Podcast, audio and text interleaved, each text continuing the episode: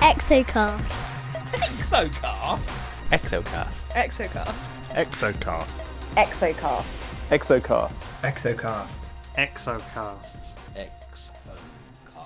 Hello and welcome, my friends. You're listening to Exocast, the only podcast that takes you outside the solar system to explore distant extrasolar worlds. I'm still Andrew Rushby, and I'm grateful to be joined, as always, by the good doctors Hannah Wakeford and Hugh Osborne. Well, do we have an episode for you today? Recording was actually slightly delayed so that we could process the big news from yesterday, July 12th, when the first images from JWST were released. And I'm sure we're all giddy here in the studio. I know I am, and I don't even know where to begin with the images, so I'm not going to begin. I'm going to let Hannah begin because she knows much more about it than me, and I'm sure she's incredibly excited to share her insights. So, Hannah, tell us about JWST. Well, we got the first showcase of the science that we're going to see over the next 2, 3, 4 decades. Absolutely insane, right? So what we saw was on Monday night, there was a first release by the President of the United States of the deep field image that came out. So this is looking a 12.5-hour exposure. So they pointed at a single part of the sky, and this part of the sky was the equivalent to a grain of sand at arm's length from you. So absolutely minuscule part of the sky for 12.5 hours. And this was looking at a galaxy cluster. And in particular, this cluster is a lensing cluster. And that means that there are galaxies behind it that would be typically obscured by it. But because of Einstein's gravity, this beautiful theory of gravity, means that the light from those galaxies is actually being bent around this mass of these nearby clusters. So we can actually see in that image these big stripy parts, and those stripy parts are other galaxies in the background, even deeper in the universe. So this 12.5-hour exposure, you can see the equivalent of the Hubble Space Telescope image, and that took 10.5 days. So even with just that number, you can see the equivalence there, just the improvement that we're making. But if you look at those images, you can also see how sharp the JWST images are. And one of the things that really stands out to me is you can immediately tell a JWST image by how many spikes of light there are around each of the stars. Yeah. So the nearby stars in that image, so there's some foreground stars which are in our own Milky Way that are actually in the way for the galaxy astronomers. They hate them. They want to remove those. But in those stars, you can see 6 spikes. And these look like beautiful snowflakes if you look even closer. And that's because of the hexagon structure of the mirrors on JWST, which causes what we call these diffraction spikes, the way the light is bent around as it travels through from the primary mirror, which is all these hexagons, to the secondary mirror, which is this nice actual spherical mirror, and then into the telescope instruments itself. So that causes these 6 spikes compared to the Hubble's 4 spikes. So you can immediately tell you've got a JWST image there for you. But that was just the beginning. It was a little glimpse. It was a little anticlimactic, I'm not going to lie. It was an hour and a half late, and it was so underwhelming. Yeah, it was very... The image was amazing, but... It was very political. So really the place you needed to be was on the internet, looking at the NASA website where you could get the full image and the beautiful picture, because you really couldn't see it on the press release, unfortunately. Yeah. But if you go look at the NASA website now for the first images from JWST, you can scroll through the library, and yesterday we got the full shebang. We got the full showcase, and that included some obviously beautiful free color images. We got a dead star, so this is a white dwarf with a planetary nebula around it, and that doesn't mean planets. That means that for everyone who doesn't do that.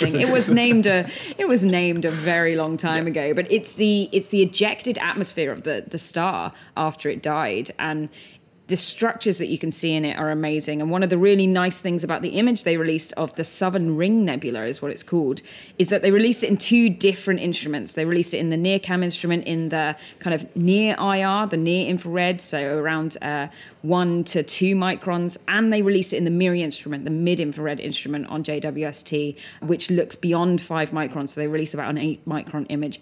So you can see the difference between what the telescope can do at either end of its spectrum. And I think that was a really nice showcase of the scope that it covers. We then got the Stephan's Quintet, which is 5 galaxies merging together. We have Hubble and Spitzer images of this quintet. You can also get some amazing images of it from the ground. If you're an amateur astrophotographer, you can get some really beautiful images of this quintet of galaxies. It's a popular point-and-shoot destination for many astrophotographers. And JWST as well, apparently. JWST image was spectacular. You could see how these galaxies were interacting with each other. You could see those stars being ripped from one galaxy and taken by another, and just the interactions between them. So we're going to learn a lot from those images. You might mention this, Hannah, but the sense I got was depth, right? Of a great depth, right. Into the image, a texture that you could really get a true scale of that depth that maybe isn't there with some of the other, Hubble images. I feel like we're looking at the Hubble images. It's a little bit kind of like, you don't get that contrast in the dust. Right, and I think that's the difference, is that you get this extra resolution with James Webb, and the contrast of the different kind of light levels coming from the dust gives you this amazing texture, especially, I think you're about to talk about it, but the Carina's Nebula is incredible. As soon as we saw this image, our faces just lit up. It is the most beautiful background piece of art I think I've ever seen, and it is art, and it's kind of crazy. Yeah. The structural contrast that you just, it's so hard to imagine being real. This is something that is physically out there in the universe. That perfectly crisp edge of dust is hundreds, thousands of light years across. Yeah. It's huge. You can't imagine it. You can't imagine the scale of this image and what it's showing. And I think that the beauty of it is that actually we're seeing so much more physics in there. We're seeing stars in the background. We're seeing through this dust in some places and not in others. And this comes down to the wavelength of light that you're using. So the further you go into the infrared, the more you'll be able to see through that dust. And the JWST instruments will allow us to do that, taking those images at different wavelengths. So there's so much more to be done with all of these. But this is an exoplanet podcast, so I would like to talk about the spectrum, because what is brilliant is that they decided to showcase something that is not conceptually easy. Yeah. They decided that in their public showcase of what this telescope could do, it was important that they included an exoplanet. And that the way they were going to do that wasn't with a directly imaged planet, so that you could see this dot of light. They did it with a spectrum, a transmission spectrum of a WASP planet as well. And WASP planets are just brilliant targets for follow-up. You've heard us talk about them on the show many, many times if you've been with us before. They don't do that well in Exo Cup for some reason, but they might do now. Well, yeah. They're just absolutely brilliant follow-up targets. And that's because they're generally fairly nearby, they're bright, and they tend to have rather large planets around them. And the planet that they showcased was WASP-96b. And it is, as it was quoted earlier this week at the Royal Astronomical Society's National Astronomy Meeting, where myself and Hugh are right now. In the same room for once. In the same room, it's brilliant. As it was quoted, it is a very typical hot Jupiter. So it is Jupiter-sized world orbiting incredibly close to its star. Its year is just over 3 days. So it is very hot. It's around 1500 Kelvin. And that means we can get a really great spectrum, because it's got a lot of atmosphere for that light to shine through. And what you're seeing from this spectrum is from the NIRISS instrument. This is one of the hardest instruments that we will be using on JWST to measure the spectra. This is not an easy instrument to use.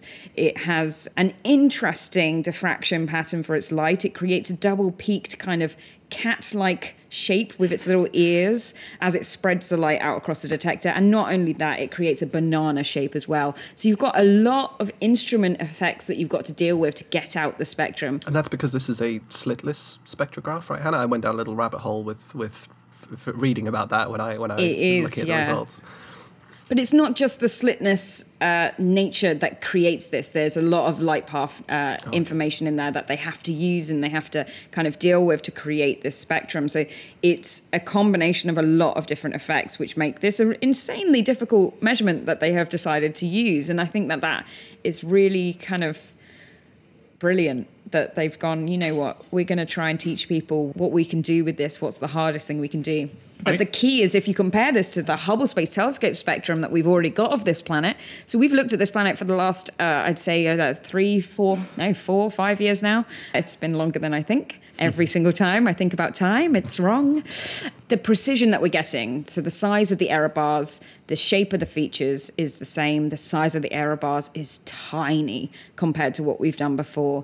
So what we're seeing here is the bumps and wiggles, those kind of ups and downs. The ups are where you're seeing water absorbing light from the star before it reaches us, so blocking it out from us. And then in the troughs in between. So we've got these 4 water absorption peaks in that spectrum, which help confirm the measurements that we've made with the Hubble Space Telescope. And one of the fun things immediately after, I'm on a couple of Slack channels. One in particular was the Early Release Science James Webb team. So the JWST Early Release Science team, we're going to be looking at data over the next month intensely to try and understand all of these instruments. And immediately they started going, right, what is this showing us? Like, pull this down, let's measure it, let's run some models, let's see what's happening. So they have been incredibly active ever since. I think it's very, very hard to stop the exoplanet community from running away with things and ideas. That's interesting, Hannah, because I thought that maybe these observations were driven by that team, actually. I thought these were the first early release observations coming out. This is just a kind of benchmark, hallmark image. Okay, my bad on that. Yeah, so this isn't part of the early release science team. So we're going to be looking at WASP-39b, and we'll be looking at that with SOSS, this instrument, NIRISS, and 3 other instrument modes as well. So we have our work cut out for us. This is a commissioning target that they showed us yesterday. And the commissioning target really just allowed them to test the instrument. And again, like we've seen yesterday, showcase what this telescope can do. And I think one of the key things that we saw with absolutely everything is that this is just the start and it's going to get better from here. Can you believe it? It's genuinely going to get better from here. That was not the deepest field image that we're going to be getting. It was not the widest image we're going to be getting. We're going to be getting deeper and bigger images of galaxy clusters and galaxies throughout the universe. We're going to be looking back at the first stars. We're going to be getting spectra in the first 2 years alone of over 80 planets. 80 individual planets are going to be measured with the telescope in a few years. That's kind of crazy. And I don't even know where they're going to begin with the nebulae, because they're gorgeous. I want to see the Horsehead Nebula from this telescope. I want to see what that looks like. To be fair, when the Carina popped up, I immediately shouted, is that the Horsehead Nebula? Because, you know, that was the one I was kind of hoping to see. My bad. But am I correct, Hannah? This is like 5 days worth of observations in total, these last 2 days worth of images, right? Just, as you say, scratching the surface in terms of time that we've had on it. If you just add up all of the time that they use to get these images, it's a pittance, absolute pittance compared to what we're going to be seeing coming out from the scientific community. And one of the other things that I think is really, really key is just the number of people that it took to get to this point, to get to yesterday, to get to this press release, to get to all of these images. Over 20,000 people have worked from the original design of this telescope through to building it itself, commissioning it, working on the press releases, working on the data here, and people kind of proposing for observations, working out those phase twos, working out the scheduling. It is an massive effort that is run across, you know, the original design and build was done across 14 countries. Like it's a huge, huge endeavor, and it will represent a paradigm shift. There will be a time before JWST and a time after it. This is a marked day in astronomy. Yeah. And let's not forget that everything went, in terms of the commissioning, incredibly well. Like, this is optimal. Right. They had to deal with some things. There are some really, really smart people who are working around the clock, genuinely around the clock in shifts to fix problems that came up, understanding what was happening and things.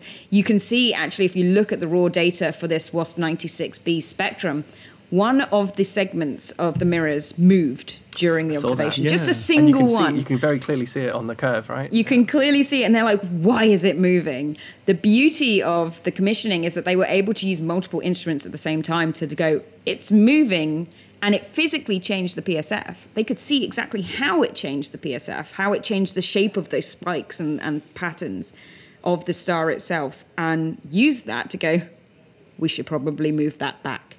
So it's a really fascinating challenge that they've come to. I thought that was HAT-P-14 because they also, if you check out the commissioning notes, there are two extra exoplanets in there. Yes, there are. There are L1982 or something. An M-dwarf found by TESS. I know it as TOI-125. Yep. And there is HAT-P-14. Mm-hmm. And they don't show spectra of these. They only show the white light curves. Yeah. And it's the HAT-P-14 light curve with this jump. And I was squinting at, I think, David Singh's presentation that was retweeted on Twitter or something, or someone's presentation, that I was squinting to try and see any of that data. So I'm sure that's out there somewhere. Yeah, so this mirror segment movement is not unique. They are saying that it is the number of times it's doing it is reducing with time. That's good, I guess. But this is a complicated telescope. There are things that we're going to have to deal with that we haven't dealt with before, and I think that's the amazing thing from this commissioning. And you can find a 96-page article detailing lots of different things, including gorgeous images of Jupiter and its rings in the infrared with JWST. In that, they're talking about all of the little systematics. So we've talked about before on the show, and if you've heard me talking about anything, most of our job is removing instrument systematics, and this telescope's pointing is so precise, we really don't have to do a humongous amount. Yeah. Compared to Hubble, definitely. Oh my gosh. Compared to TESS, if you put the light curve that we got, and so if you go on the NASA website, you can see both the spectrum of WASP-96 and its light curve. Compare that to the TESS light curve of WASP-96. Compare that to the WASP light curve of WASP-96. We're talking about 65 times bigger, the mirror, right, than TESS's aperture. So it's absolutely beautiful. Is this going to be Exocast now? Just knocking other telescopes. Oh, TESS this. Oh, Hubble that. I mean, we still love them. Let's not get it wrong. But they are useful for many different things, and that's the beauty of it. They all have to work together. This is not this one trumps all, so this is the only thing we should use. This is also going to be working with the Hubble Space Telescope. So we still need to be using the data from the Hubble Space Telescope to put some of this in context. And that's the amazing thing that we saw with all of the other color images, is that the first thing people did was compare it to the Hubble Space Telescope images. And I've been talking with some of our deep galaxies and distant galaxy people here who wanted that deep field. The first thing they did was like, Hubble didn't see this galaxy, we're seeing it here. That tells us something immediately. This is a more distant galaxy. Yeah. The redness of those galaxies tells us something immediately. So there is just a humongous amount of information that we can get from this. I think I saw someone on Twitter say that there might be 100 papers in that first deep field image potentially hidden away down the line, which I could believe. Yeah. I'm sure we'll have the first paper by the end of the week. But on that note of comparing, so doing the rounds, obviously, before the James Webb release of this WASP-96 spectrum was the Hubble spectrum. And it revealed this really quite strong water feature, and the ground-based data showed a peak for the sodium and potassium and a clear atmosphere.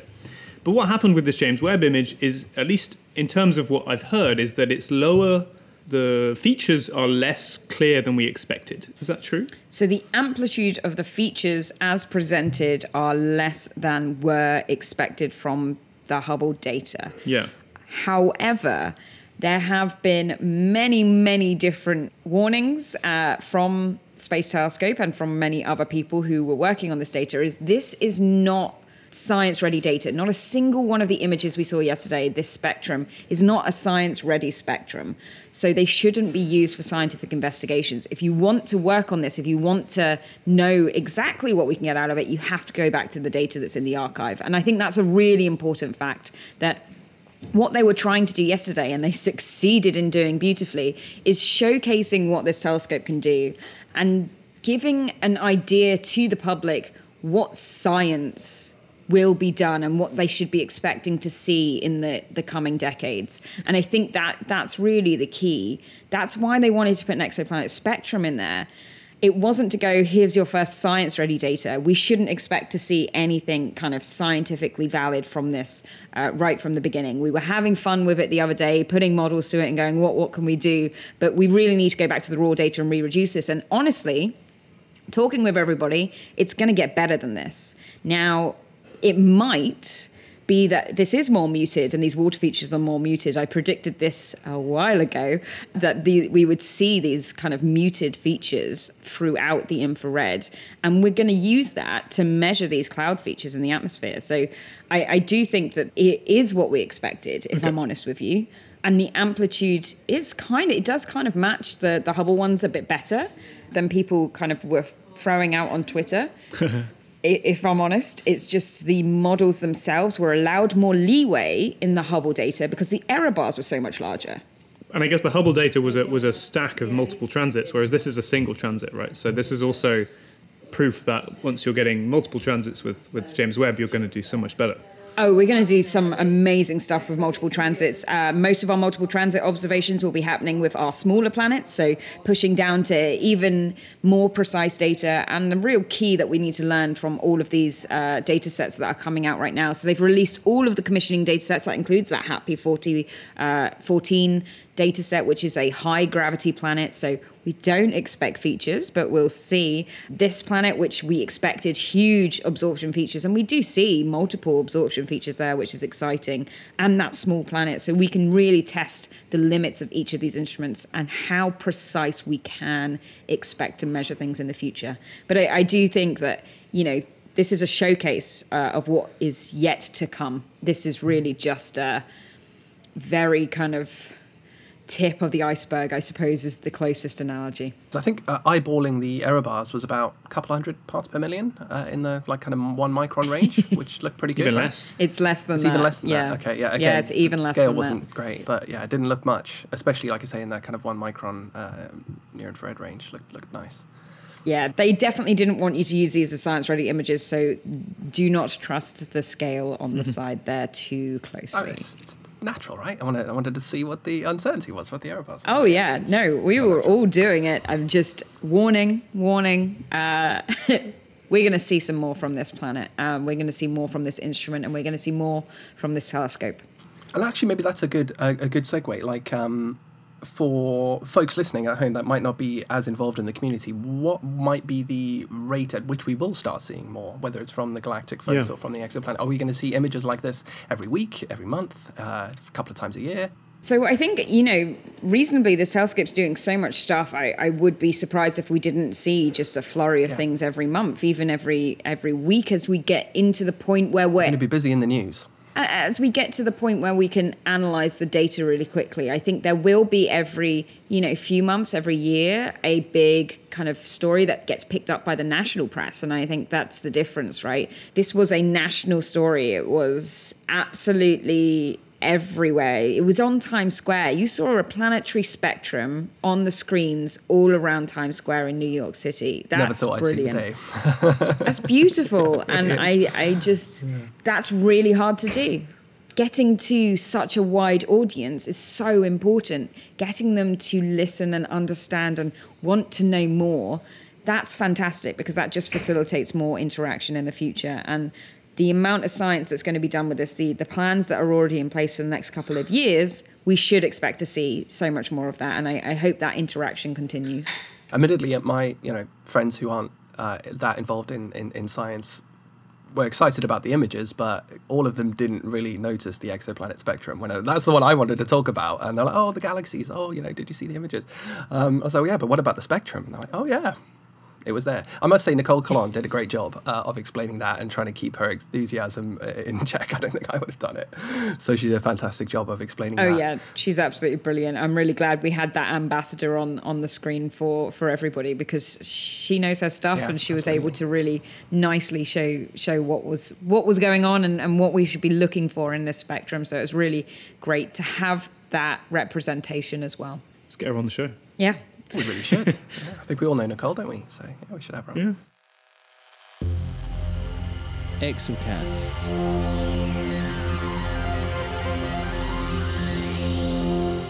So, It's not the only news. We do have an obligation to our listeners to present some of the things on archive that they didn't feel like reading because they were just tied up in JWST hype. So, Andrew, what have you got for us this week in terms of a paper that you want to present for everybody? Yes, I do have a summary. Of course, you know, the big news was JWST and it all seems to pale somewhat in comparison. But this is at least relevant. We're talking about atmospheres here. This is a paper that appeared in Nature Astro this month. It's called Potential Long-Term Habitable Conditions on Planets with Primordial Hydrogen-Helium Atmospheres. And it's led by Marit Mol Lous. Apologies, Marit, if I've mispronounced your surname there. From the University of Bern and Zurich in Switzerland. So this paper touches on the possibility of these thick hydrogen-helium primordial atmospheres maintaining temperatures warm enough to keep water liquid through collision-induced absorption, facilitated by these kind of high surface pressures on these much larger worlds. We're talking super-Earths or maybe above. The idea is if physical processes can keep the planet warm enough for liquid water, what does that mean for potential habitability is the question proffered in the paper that no one else has really considered before because, well, for reasons that will become obvious. So this is a modelling theory study, and if you're interested in the debate between theory and observations, make sure to check out Exocast 61b this month, where we have a pretty in-depth discussion/debate about theory and observation, and this is very much on the modelling theory side. There's some simulated planets who have a range of sizes between about 1 and 10 Earth masses, with possible core and envelopes, that's the core of the planet, and envelope of the primordial gases that have also scaled. And we're talking about a single star type here, sun-like stars, G-dwarfs, so keep that in mind. So the authors found that a hydrogen-helium envelope with a mass approximately twice that of the primordial Earth, so that's about 10 to the minus 4 Earth masses or so, is sufficient for a terrestrial or super-Earth planet to maintain temperate surface conditions. I got that there in a quote, but this can vary as a function of orbital separation. The further away you are, the thicker the atmosphere, the closer you are, the less thick your atmosphere would have to be. They also find that planets with these small envelope masses have liquid water conditions, and again in a quote there, relatively early, while planets with more massive envelopes reach liquid water conditions later in their evolution. So this is an entirely new finding. Previous authors, including Ray-Pierre Humbert from Oxford, have investigated the possibility of these free-floating, unbound or rogue planets with distended hydrogen-helium atmospheres maintaining some sort of heat engine through collision-induced absorption. And we've also actually recently discussed so-called Hycean worlds. Remember this from a few exocasts ago. These are ocean planets with apparently... Oh, we agreed never to say that word. Yeah, I think we kind of wiped that one. So we discussed potential ocean planets with thick hydrogen-helium atmospheres on the news. And actually, this paper has some insights to share on that result as well. So I guess in total, maybe what these papers are revealing to us that liquid water might have a wider phase space in the planetary context that was once thought as a potential positive. Yeah. Now, what this study does is it adds atmospheric escape to the picture, which we know is very important for balancing the thermodynamics, mass balance of the atmosphere, and just being physically representative of what atmospheres do. It's not going to be a proper model if it's not including that. We've talked about atmospheric loss a lot on the show, but it's a process or, any range of physical or photochemical processes that it's this key star-planet interaction that drives atmospheric evolution. And this loss can be thermal, i.e. when, a molecule is heated to such a degree that attains escape velocity and kind of leaves the planet, or non-thermal through photochemical or solar wind kind of sputtering collision issues. So in this paper, we're looking at genes escape, the classic thermal escape mechanism, and found to be relatively ineffective at driving atmospheric loss because you need really high temperatures at the exobase, which doesn't really happen on these kind of planets. But hydrodynamic escape from the extreme ultraviolet and high pressures can reduce or in some cases apparently completely evaporate the envelope of some planets, with no long-term liquid water stable conditions reported possible on planets with primordial atmospheres within 2 astronomical units. So this is interesting because it seems to suggest that pressures required for liquid water surface stability between 1 and 2 are too low to be resistant against atmospheric escape, which might complicate the picture for the planets that shall not be named, i.e. those ocean planets. A summary, I guess, of the finding from this paper is that planets with cores more massive than about 5 Earth masses can have, and I quote, liquid water conditions lasting over 50 billion years for envelopes with about 20 times that of the Earth's primordial hydrogen-helium atmosphere. The longest duration for liquid water they found was about 84 billion years, with a planet that was 10 times Earth mass's core and about 20 times the envelope. Now, I guess the question is, are these combinations of core, envelope, and mass sizes consistent or physical for what we might expect from theory or observations? I don't think that was entirely clear, but those seem to be the excellent phase space in this particular model for where things go well. So the authors claim that habitable conditions here, and I've quoted that because it's just purely a temperature limit below about 400K, between 300 and 400K, underneath or in this primordial atmosphere might be long-lived. But it does suggest, I guess, that you don't maybe need this negative stabilizing climate feedback and hysteresis loops that I like talking about. Maybe you can keep, the atmosphere warm enough just with CIA alone. But you know what? In reality, I'm really not sure what this would look like, right? When we're talking about 1,000 bar atmosphere, likely limited photons at the bottom, what type of biosphere, what type of habitability would we really be discussing here? And the authors do touch on this. They propose maybe a chemoautotrophic biosphere, perhaps similar to a deep-sea hydrothermal vent, or maybe the methanogenic Archean biosphere that we would have had in the very early history of the Earth. So this would be using some of that abundant hydrogen and would need a little bit of CO2 to produce methane. But now, of course, this brings me on to the big issue here, which is atmospheric evolution, right?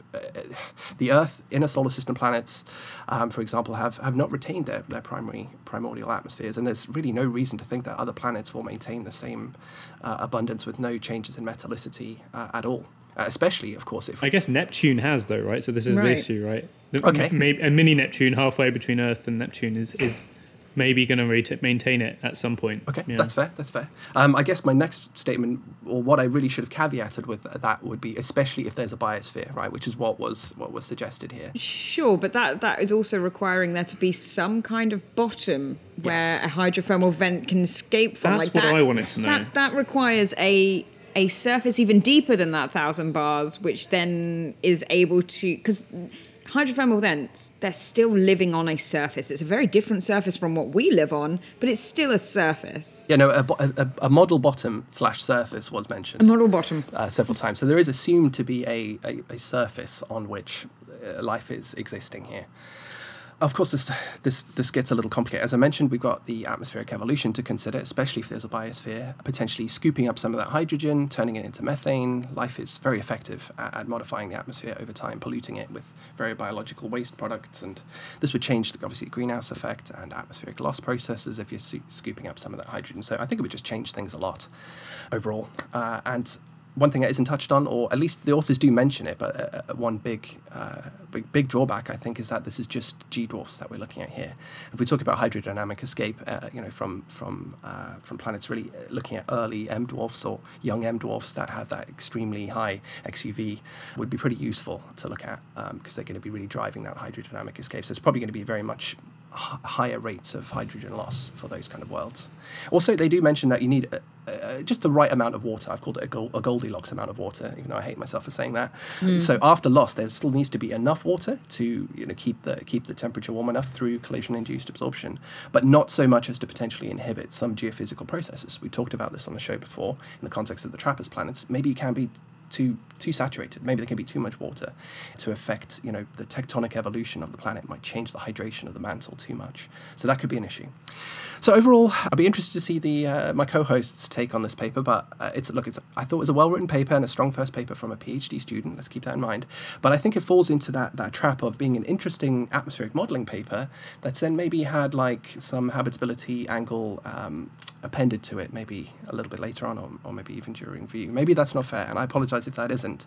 But I think it would have been an interesting paper without considering the habitability side of it, especially if we do really want to do it properly, you'd need an interconnected biosphere, a degassing interior, which they do have, and an evolving atmosphere system that would almost certainly change all of these results beyond what's in the scope. And also, nothing really about observations, which I think would have been interesting to tie in, right? Our observations and theory debate, and certainly in the context of recent news. What is the utility of these predictions, of these simulations? Can we test them? And I'm not sure that was that well covered. I think that, I don't disagree with you on your conclusions there. I do think that the this has a place in theoretical understanding of different processes and the implications they might have in strange situations. So how does that the collision-induced absorption affect different things that we might not have included in our models so thoroughly before? I do think that the framing of it was to put it in a context that was more interesting, I suppose, to the authors perhaps. Maybe to the editors. But it does mean, it limits. It is Nature Astro, let's remember. Yeah, it vastly limits the application. So I'm not surprised, given the current technology, given even JWST, that they're not making observational predictions. And I think this comes back to the debate we had in our previous episode, is like, where's the limit? Where's the timeline on this? And I think that this, again, is something that possibly has a much longer timeline and therefore does remain in the realm of theoretical for now. But it did seem interesting to me that there's this mechanism that we know about that we fold into our models, but perhaps we're not looking at the entirety of its feedback, the way that it interacts or influences other processes as much as we should. And this is quite possibly something that is important, but we just don't know. So I think it really is a first look kind of thing. Yeah, I feel like it's a shame that whenever the word habitable is in a paper title, it's more likely to get published and get press releases, but it's less likely to be kind of... Useful. No, as in I think the community is less likely to enjoy the paper in some ways. Right. If the paper was about the temperature and pressure in mini Neptune atmospheres as a function of age and as a function of depths, that would be really useful. But as soon as you start put the word habitable and talk about liquid water, it doesn't go down well. And I think I think and also the fact that, okay, for example, they mentioned hydrothermal vents. Hydrothermal vents exist. Actually, that might not be entirely fair, Hugh. I might have made that leap when they were discussing, chemoautotrophic communities. I wanted to make an analogous, a connection to something we had here on Earth, and I would have gone with hydrothermal vents. But maybe they didn't specifically mention that. But even chemoautotrophy requires some outgassing from the mantle, that's right? And so if you don't include any the surface is just a plastic layer where nothing goes in, nothing goes out, then you can't really talk about life, because that's a really key thing in whether life could exist. Or the key that at those pressures, you end up with very different kinds of materials. We've already, we had on our show a fantastic discussion about what happens to ice under many, many different conditions. And we keep coming back to that. Well, I didn't mention there was a quote that no ices were included. And that would obviously, certainly complicate things here with these high pressures at the bottom of this surface layer. Here, I just want to go back very quickly. Their interior model did include some outgassing. Again, I don't want to misrepresent the paper. Okay. But there was no, the biosphere or the potential biosphere was not self-consistently connected to that in any way. But there was some, their interior model was theoretically strong. Right. The modelling was good, absolutely. But yeah, I think, again, it's just it comes back to that debate of timelines. Indeed. When is this applicable and how might we see advancements or knowledge being gained from this kind of investigation? So, yeah, it's an interesting one. It certainly sparked some debate, so that's great. And check out Exocast 61b for more discussion about observations and modelling. Exocast.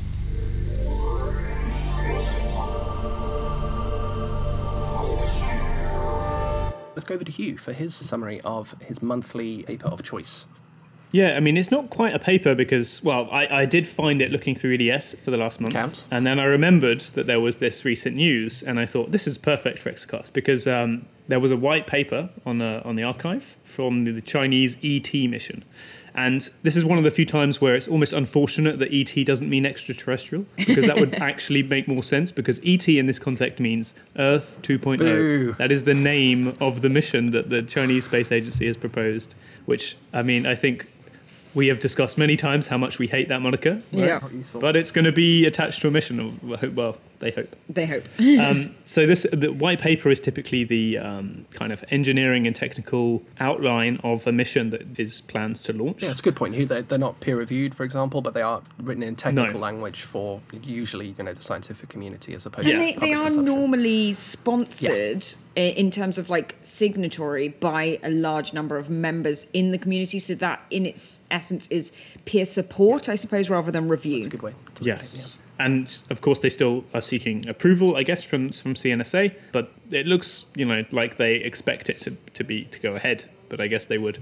I'm not entirely sure how confident, what the probability that they think of this mission going ahead is. But at least the white paper sets it out as a real mission, which is going to happen.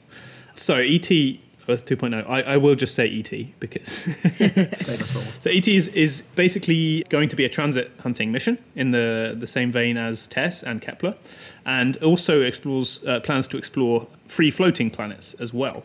And in terms of transits detection, what they're trying to do is do occurrence rates, study the formation, evolution of planets, and find Earth-like planets around sun-like stars. And so the kind of form this telescope is going to take is to be 6 30-centimeter telescopes, all of which are going to point at the same field. And that field is probably going to be the Kepler field plus the regions around it because they're looking at a wider angle. And they're going to have a seventh telescope, which is looking elsewhere at the galactic center, specifically for microlensing and free-floating planets and that sort of thing. So it's kind of like a middle way in terms of the transit mission between Plato, which is 26 small telescopes, and Kepler, which is a single large mirror, with a little bit of the Roman Space Telescope thrown in as well. So they kind of, I'm not going to say copying, but they're following on from what NASA and ESA in some ways has done.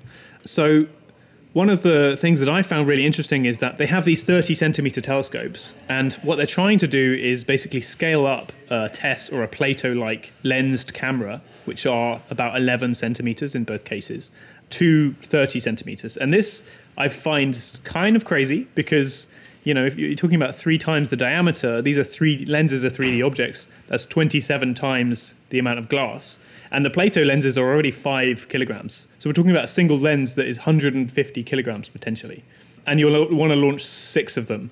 So I don't know, I quite know if they have the optical capabilities to be able to create these lensed 30 centimeter lenses. This is way beyond anything that TESS or Plato have kind of set out. So Hugh, are these your numbers? Sorry to interrupt. That you've done back to back to the envelope. There's no quote on the mass in the white paper, but I just cannot see how they keep that mass down with so much like lens area.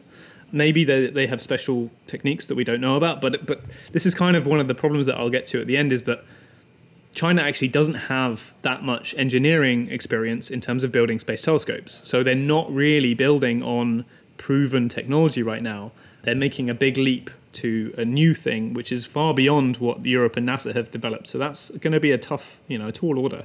But it would be, I think it would be amazing if they can create it and launch this space telescope, because of course it would find planets. Yeah, think ambitiously, and let's see if it works out. Another part that I found extraordinary was the photometric precision they were aiming for. So with these 6 30 centimeter apertures, the total collecting area would be about 0.42 meter squared, whereas Kepler was about 0.71 meter squared when you add up the aperture, the effective aperture, effectively. And so it means that the ET is going to collect less photons than Kepler, about 42% less. And yet they expect a precision more than double what Kepler was able to do for the same star. So this, to me, doesn't make any sense. I don't quite understand how this is possible. The Kepler photon noise is basically, their precision is based just on the number of photons they collect, and they collected more photons, or they will collect more photons than ET. So I'm not entirely sure how this is possible, but one thing that the ET claims is that they'll have a much, much lower readout noise, which might boost the precision, but I mean, a factor of 2 over Kepler, I just don't see that happening. And another interesting thing was their planetary yield statistics. So they set out how many planets they expect to find in a 3D graph. I'm not sure why it was 3D. It didn't need to be. And they basically claimed that they would be able to find more than 10 times the number of planets that Kepler found. And it is true that ET will be observing a much larger field of view. So somewhere between 2 and 5 times the field of view of Kepler. So there is more sky that it will be covering. But it's not observing 10 times more sky than Kepler. So how can you get 10 times more planets with a less precise photometer if you're only observing 4 or 5 times more sky. And do you not have to rule out all of the ones that Kepler found as well in that same field? So you're actually reducing the number of unique planets you can find. And not just Kepler. There's TESS has found planets around the Kepler field as well. So that there is a subtraction that has not been made in terms of those yield calculations. I mean, there should be a couple of billion planets floating around there somewhere. I mean, on their 10 times, it probably doesn't make much difference. But if they're to get the equivalent of Kepler, they're just going to measure the same planets again. Yeah, and I think another claim that they made was that they expect 10 to 20 Earth 2.0s. Obviously, they have named their telescope Earth 2.0, so they will make sure. That's the one thing they need to get right. If they name their telescope that and they don't get any, there would be serious questions asked. But Kepler didn't find any, as far as arguably anyway. There are some Earth-like planets, but they're not really confirmed. And I assume Earth 2.0 here means a 1AU around a G type star. Yes, there's a box they drew around Earth-sized planets on Earth-like orbits. Will they not suffer the same thing that Kepler did, that you've got an alias at 1 year because we are on an orbit of 1 year and it would be in low Earth orbit or in some kind of orbit? So does it kind of have depends. This alias? I mean, hopefully what will happen is that the team will learn from Kepler's mistakes. And some of the things that Kepler saw was due to engineering decisions that were made early on that then caused these 1 year aliases because of thermal cycling and things that they didn't know before they launched. And now we do know that there are these issues. So that's one thing that I really hope happens, is that there is some information exchange from the NASA team that knows these issues to the Chinese team. However, that information exchange is illegal. Almost never going to happen. Actually, it is illegal under US law. As we've all worked for NASA, I'm sure we all know that we're not supposed to journey there or travel there or talk to anyone there or discuss anything in any shape or form. So ideally for science, I couldn't agree more, Hugh, but in reality and practicality, probably not. ESA doesn't have such problems, and of course there is an ESA team which is further ahead in terms of Plato. Although it's interesting to note that CNSA want to launch ET before Plato's launch in 2026. They expect to be able to launch in under 4 years, which... Again, with the mirrors, you're sceptical.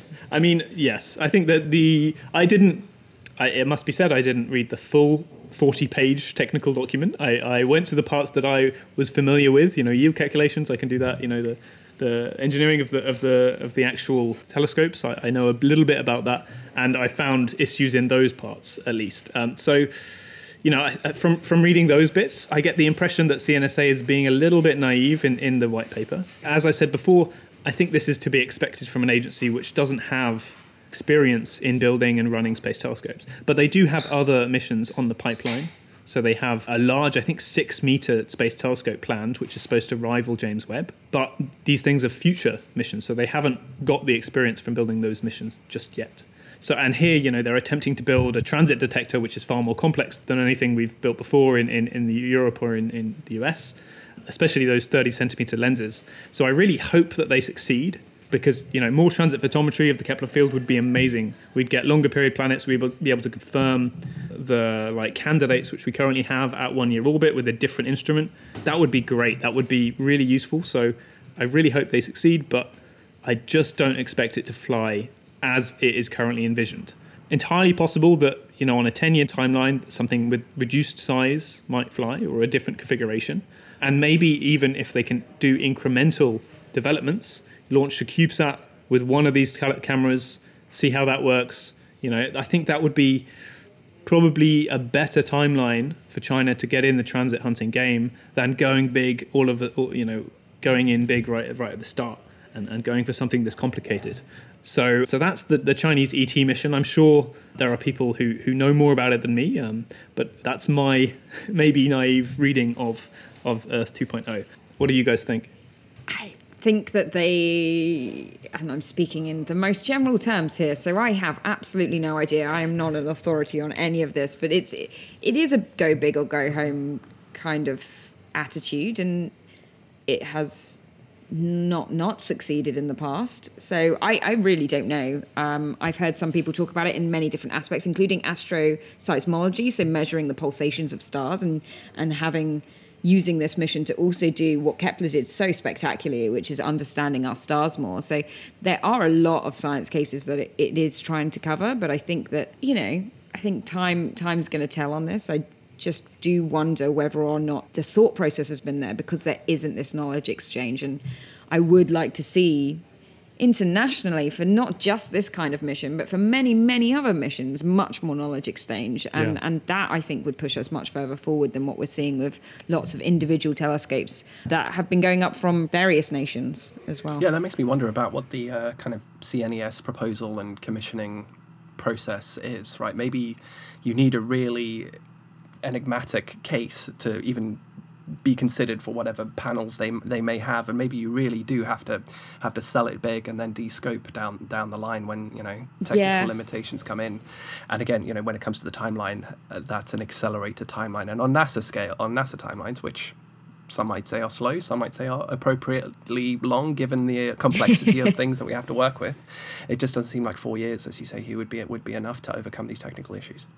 I mean, like you say, I think that we don't know the process that it's gone through. And it did remind me, as you were kind of going through it, and I saw your tweets on it when it first came out and stuff, that it did remind me of a very early proposal for something like Kepler or something similar. So it looks to me like a initial proposal for a discovery mission, and what that evolves to is often very, very different. Yeah, I think there's some time left on this. I don't believe the timeline, most of all, I think is exactly what you said as well. So I think we've got...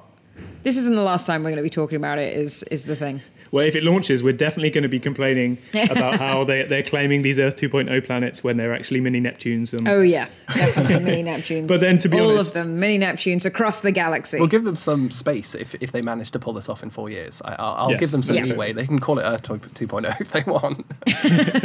and I mean, Kepler has already done that, and we've already complained about NASA spinning Kepler detections. Yeah. So they wouldn't be the first if that happens. Definitely not the first. And with the images and the spectra that we got last night, and all of the press around JWST and everything, the first press release from the White House was like, we're going to find these habitable planets, and I was just like yelling at my computer.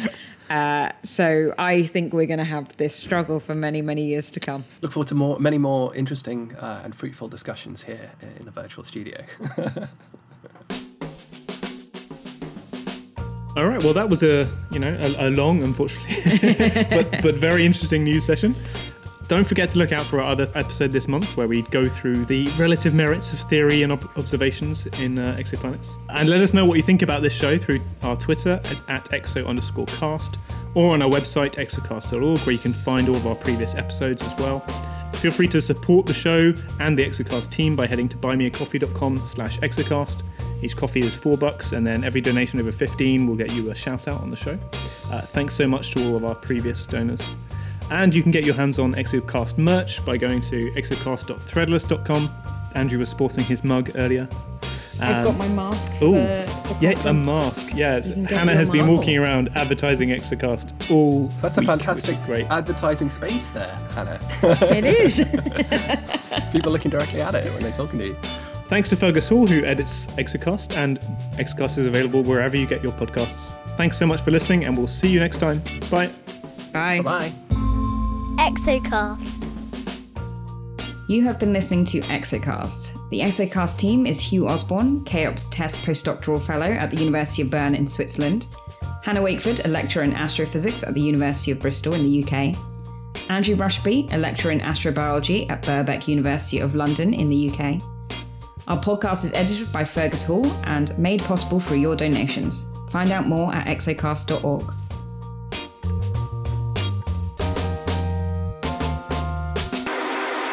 Exocast.